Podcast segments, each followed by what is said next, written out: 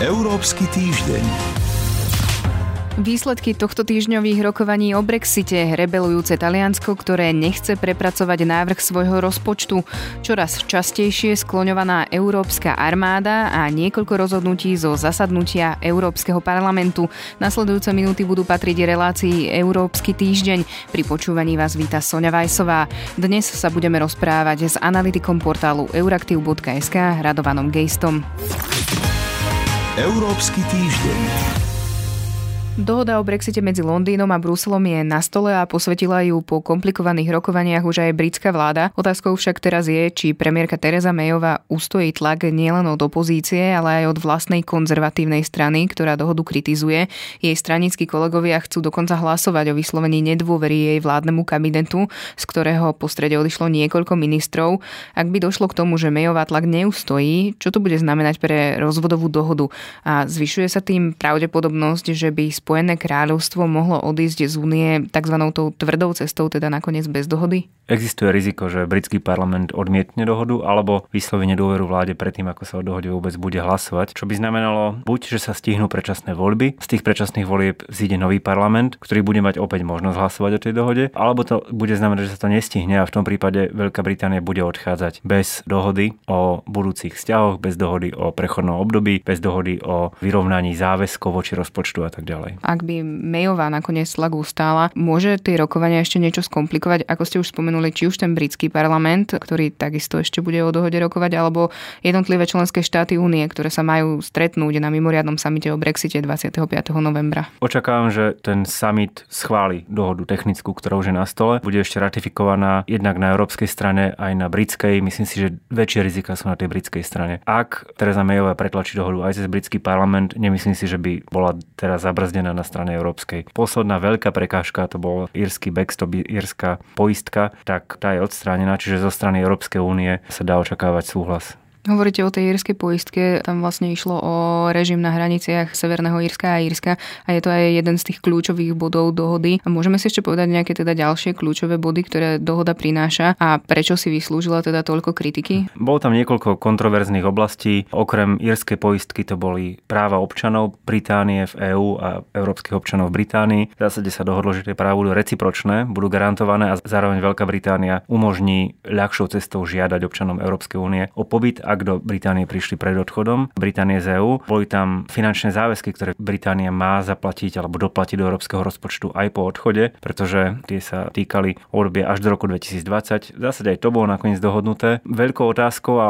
tá sa skončila zatiaľ takým, nazvime to, kompromisným a dostatočne nejasným vyhlásením bola podoba budúcich vzťahov Veľkej Británie s Európskou úniou. Teresa Mayová nechce Veľkú Britániu udržať súčasťou jednotného trhu ani colnej únie v ich plnosti, to znamená tak, aby musela rešpektovať aj európske pravidlá, ale zatiaľ je to tak ako keby hmlisto popísané, že sú tam ambície udržať čo najlepšie vzťahy. To je vec rokovaní najbližších dvoch rokov, povedzme, po odchode Veľkej Británie z EÚ. A ako som vravel, možno to nebude ani vláda Terezy Mayovej, ktorá o tom bude rokovať. Dá sa predpokladať, že dokedy by sa mohli či už obe strany Londýn a Brusel dohodnúť, hmm. alebo aj britský parlament. Vieme, že to je ten marec 2019, ale aj teraz ste naznačili, že možno ešte ďalšie roky sa o tom bude diskutovať. To bude v každom prípade. Do konca marca budúceho roku je potrebné ratifikovať dohodu o odchode Veľkej Británie z EÚ, ktorá zároveň ustanovuje tzv. prechodné obdobie. Počas prechodného obdobia Británia ostáva technicky súčasť Európskej únie, bez toho, aby mohla hlasovať samozrejme o pravidlách, ale bude ich musieť rešpektovať. Počas tohto prechodného obdobia by mala Británia, Európska únia nájsť nejakú obchodnú dohodu, hlbokú obchodnú investičnú dohodu, akokoľvek to nazveme, proste nájsť dokument, na základe ktorého budú potom regulované budúce vzťahy. Aj to sa môže ukázať ako ambiciozne, pretože už niekoľkokrát sa stalo, že ratifikácia obchodných dohôd, obchodných a investičných dohôd na strane Európskej únie bola komplikovaná. Čiže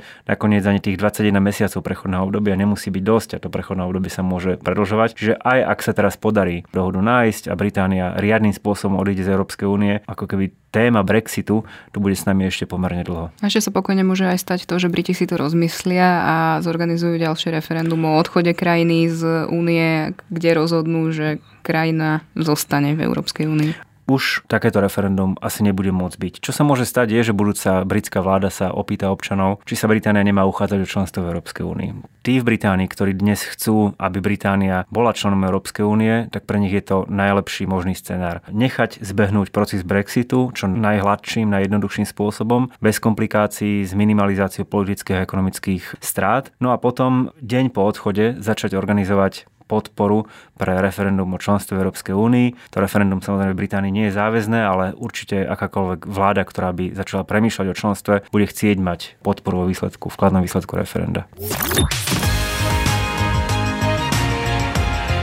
Európsky týždeň.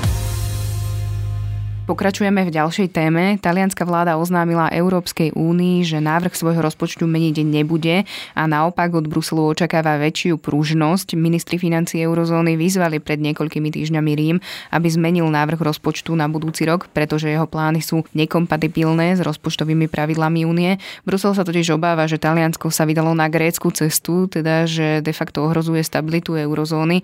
Ako na to, že Taliansko odmietlo rozpočet prepracovať, môže Európska únia zareagovať? Európska komisia môže navrhnúť v konečnom dôsledku sankcie Taliansku za porušovanie rozpočtových pravidiel. V súčasnom systéme tie sankcie už nemusí odsúhlasovať rada, ale rada ich môže zabrzdiť. Komunikácia zo strany talianskej vlády už dnes nie je ani tak namierená voči komisii, ako voči ostatným členom Európskej únie. Talianská vláda im v zásade podsúva dve hlavné témy. Tou prvou témou je, že Taliansko čelí niekoľkým krízam a je pravda, nie ide iba o prírodné katastrofy, ale ide aj o problém migrácie, ktorý dnes Taliansko znáša za zvyšok Európskej únie v zásade samo. To by mal byť flexibilnejší a zároveň talianská vláda hovorí, že peniaze, ktoré cez tento rozpočet naleje do ekonomiky, spôsobia alebo budú viesť k hospodárskému rastu a tým pádom ten deficit v konečnom dôsledku bude nižší a krajina bude rýchlejšie schopná splatiť svoj dlh, alebo teda HDP narastie tak, že ten dlh poklesne v pomere k HDP. V konečnom dôsledku je to nie iba o nejakej odbornej sile argumentov, ale je to aj politické rozhodnutie. A európske krajiny vedia, že ak by na Taliansko príliš tlačili, ak by veľmi negatívnym postojom k talianským plánom znížili dôveru finančných trhov voči Taliansku a nedaj Bože, ak by spôsobili, že sa Taliansko dostane do nejakej dlhovej krízy, tak je to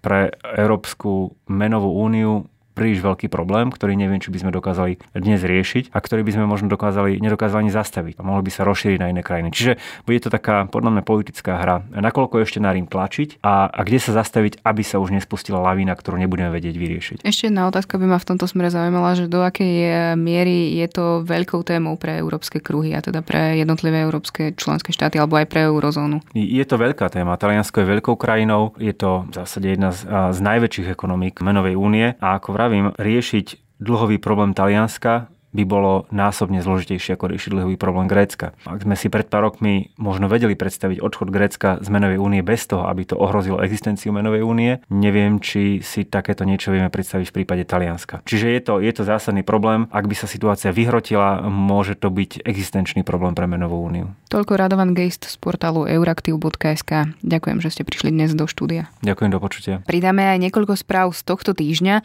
Nemecká kancelárka Angela Merkelová podporila na pôde Európskeho parlamentu návrh na vznik Európskej armády, ktorá by podľa nej mohla byť doplnkom k obranej štruktúre NATO. Pridala sa tak k francúzskému prezidentovi Emmanuelovi Macronovi. Európska armáda by podľa nej ukázala svetu, že medzi európskymi štátmi už nikdy nebude vojna. Na zasadnutí Európskeho parlamentu padlo aj viacero rozhodnutí. Európska únia potrebuje podľa europoslancov komplexný, trvalý a objektívny mechanizmus na ochranu demokracie, právneho štátu a základných práv. V prijatom nelegislatívnom uznesení vyjadrili polutovanie nad tým, že Európska komisia doteraz nepredložila legislatívny návrh na vytvorenie takéhoto mechanizmu, hoci Europarlament to požaduje už od októbra 2016.